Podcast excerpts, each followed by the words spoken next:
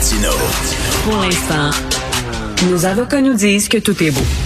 Alors, vous connaissez Stéphane Enfield, il est avocat en droit de l'immigration. Je voulais lui parler euh, du chemin Roxham, bien sûr. Hein, d'ailleurs, il y a un dossier aujourd'hui dans le journal de Montréal. On apprend que le nombre de migrants qui passent par là a explosé. Plusieurs Turcs en passant. Je ne savais pas ça. Il est avec nous. Bonjour, euh, Maître Enfield. Bonjour, M. Martineau. Bonjour. J'entendais ce matin Gabriel Nadeau-Dubois qui disait, écoutez, il y a une seule solution possible, une seule solution pour le chemin Roxham, c'est de revenir sur l'entente des tiers pays sud avec des tiers pays sûrs avec euh, les États-Unis. Donc, le provincial pelte ça dans la cour du fédéral en disant, ben, les frontières, c'est fédéral. Le fédéral pelte ça dans la cour des Américains en disant, ben, c'est eux autres qui vont décider, puis Joe Biden n'a pas l'air très pressé. Euh, est-ce que c'est vrai qu'il y a seulement qu'une solution possible pour régler ce problème-là? Mais c'est sûr que la situation idéale serait justement qu'on modifie cette entente, qu'on la suspende, qu'on l'abolisse, peu importe. Qu'on travaille sur cette entente-là. Mais pour ça, ça veut dire que c'est euh, on est confiné au statu quo. Ça veut dire que ça fait des années que mhm. la situation perdure au chemin Roxham. Et là, il faudrait attendre et attendre et attendre que Ottawa et les Américains s'entendent finalement sur une nouvelle mouture de cette entente sur les tiers pays sûrs. Mais quand on regarde la situation euh, au chemin Roxham, ce qu'on a appris au cours de la dernière année, hein, ben, c'est que plus de un demi-milliard de fonds publics qui ont été investis par le gouvernement fédéral dans les installations du chemin Roxham. On apprend que les autorités américaines dans l'État de New York payent des billets d'autobus pour que les gens se rendent au chemin Roxham. On apprend aussi que des douaniers américains, pendant leur pause, pendant leur congé, ben, jouent aux passeurs et conduisent des euh, migrants au chemin Roxham. Alors, quand je regarde la situation, je, je trouve qu'on s'éloigne de plus en plus d'un système de protection des réfugiés, hein, quand on regarde la situation au chemin Roxham, et ça s'apparente beaucoup plus à un commerce. Et quand je regarde ça, ben, je me dis, à qui ça profite finalement l'ouverture du chemin Roxham? C'est ça qu'il faut qu'on se pose comme question. Et, et, là, je veux bien qu'on me comprenne. Je suis pas en train de dénoncer les individus, parce que là, quand on hmm. met en cause le système, hein, ben, on se dit qu'on est contre les immigrants, on nous hmm. accuse d'être contre les immigrants. C'est pas ça. On regarde le système, et on dit, ça n'a plus de bon sens. Ces gens-là arrivent au Québec, sont incapables d'obtenir un permis de travail dans des délais raisonnables, sont incapables de se loger convenablement, incapables de trouver des médecins de famille. C'est rendu que ça prend des années avant d'avoir une audience devant le tribunal de l'immigration. Est-ce que c'est des accueillir convenablement et dignement? Ben non. Alors, qu'est-ce qu'on fait? On a deux solutions. On propose des solutions pour mettre de la pression sur le gouvernement fédéral pour qu'il bouge dans le dossier, ou comme certains proposent, ben, on attend encore, c'est le statu quo, puis on laisse les choses aller comme elles le sont présentes. Ben, c'est ça. On dirait que le discours, maintenant, c'est ça. C'est genre, on peut rien faire. On ne peut pas rien faire. Euh, Jean-François Lisée euh, me disait euh, tantôt, en début d'émission, il dit non, on peut le suspendre unilatéralement au Canada en disant, ben, on le suspend cette entente-là? C'est prévu à l'article 10 de l'entente. Hein. On se souviendra, l'entente date de 2002. Elle avait été euh, signée euh, par l'ancien ministre de l'Immigration, Denis Coderre. Donc, cette entente, à l'article 10, prévoit que de façon unilatérale, hein, le, gouvernement canadien peut de façon unilatérale suspendre les effets de l'entente pendant une période de trois mois suspension qui est renouvelable, hein, sur simple avis écrit à l'autre partie, en l'occurrence les États-Unis. Alors pourquoi le gouvernement fédéral ne suspend pas l'entente, regarde sur le terrain comment ça se passe et par la suite ben, prendre les décisions qui s'imposent et revenir. Moi, je prédis que si on le faisait, bon, on reviendrait à ce qui se passait avant l'entente sur les terres pays sûrs, c'est-à-dire que les demandeurs d'asile seraient répartis sur l'ensemble du territoire canadien, comme ça se faisait avant, et non juste passer par le Québec, par le chemin Roxham, et mettre de la pression, évidemment, sur les ressources et sur les services au Québec. Mais Ottawa bouge pas. Et on comprend avec ce qu'on a appris euh, au cours des dernières semaines, ben c'est pas nécessairement les Américains qui vont vouloir bouger non plus sur cette question-là. Alors qu'est-ce qu'on fait? Est-ce qu'on met de la pression? Est-ce que le Québec doit mettre de la pression sur le gouvernement fédéral pour qu'il bouge? Ou ben on sait le statu quo puis on laisse les choses perdurer comme elles le font comme elles le sont présentement. Et les gens qui suivent pas ça vraiment au jour le jour, qui suivent pas ce dossier-là très près, là, eux autres se disent euh, le chemin Roxham, le chemin Roxham, si on bloque le chemin Roxham, ils vont passer ailleurs, c'est une longue frontière frontière entre le Canada et les États-Unis. Euh, moi, moi, j'avais une maison, euh, j'avais un chalet dans, dans à Fredericksburg. Je, je, je, marchais deux minutes dans le bois, puis à un moment donné, j'arrivais à un sentier, puis il y avait une stèle par terre, puis c'était marqué à partir au-delà de la stèle, c'est le territoire américain. Puis je mhm. m'amusais à, passer de l'autre bord, parvenir, puis à passer de l'autre bord, parvenir avec mes amis. Euh, il y en a plein de chemins là. Si on bloque Roxane, est-ce que ça, ça règle le problème? Ben, ben, deux choses. L'objectif n'est pas nécessairement que les gens passent ailleurs, mais que les gens soient pris en, charge par les autorités canadiennes au poste de contrôle officiel, donc que ça se fasse de façon coordonnée comme ça se faisait avant l'entente.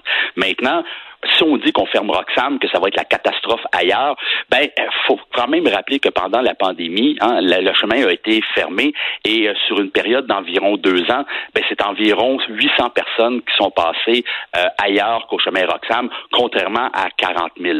Alors je doute fort, M. Martineau, que si demain matin, Québec décidait de dire, ben, euh, nous, on a compétence sur la route, hein, sur le chemin, c'est pas sur la frontière. Hein. Le chemin Roxham, c'est pas la frontière. Donc, on met un terme à cette situation-là pour forcer Ottawa à bouger. Ben, je doute fort qu'on se retrouve avec 40 000 personnes qui vont passer dans, dans les bois. Ce qui est attrayant au chemin Roxham pour les migrants, c'est l'accessibilité, la facilité de traverser. Je doute pas hmm. que des femmes avec des enfants, des poussettes, avec des valises décident de passer dans les marécages ou dans les bois ou en forêt. Et certains le feront, évidemment. De toute façon, faut pas se leurrer. Hein. Même si le chemin Roxham est ouvert, il y a des gens qui n'ont pas intérêt à être pris en charge par les autorités canadiennes et franchissent la frontière euh, ailleurs qu'au chemin Roxham.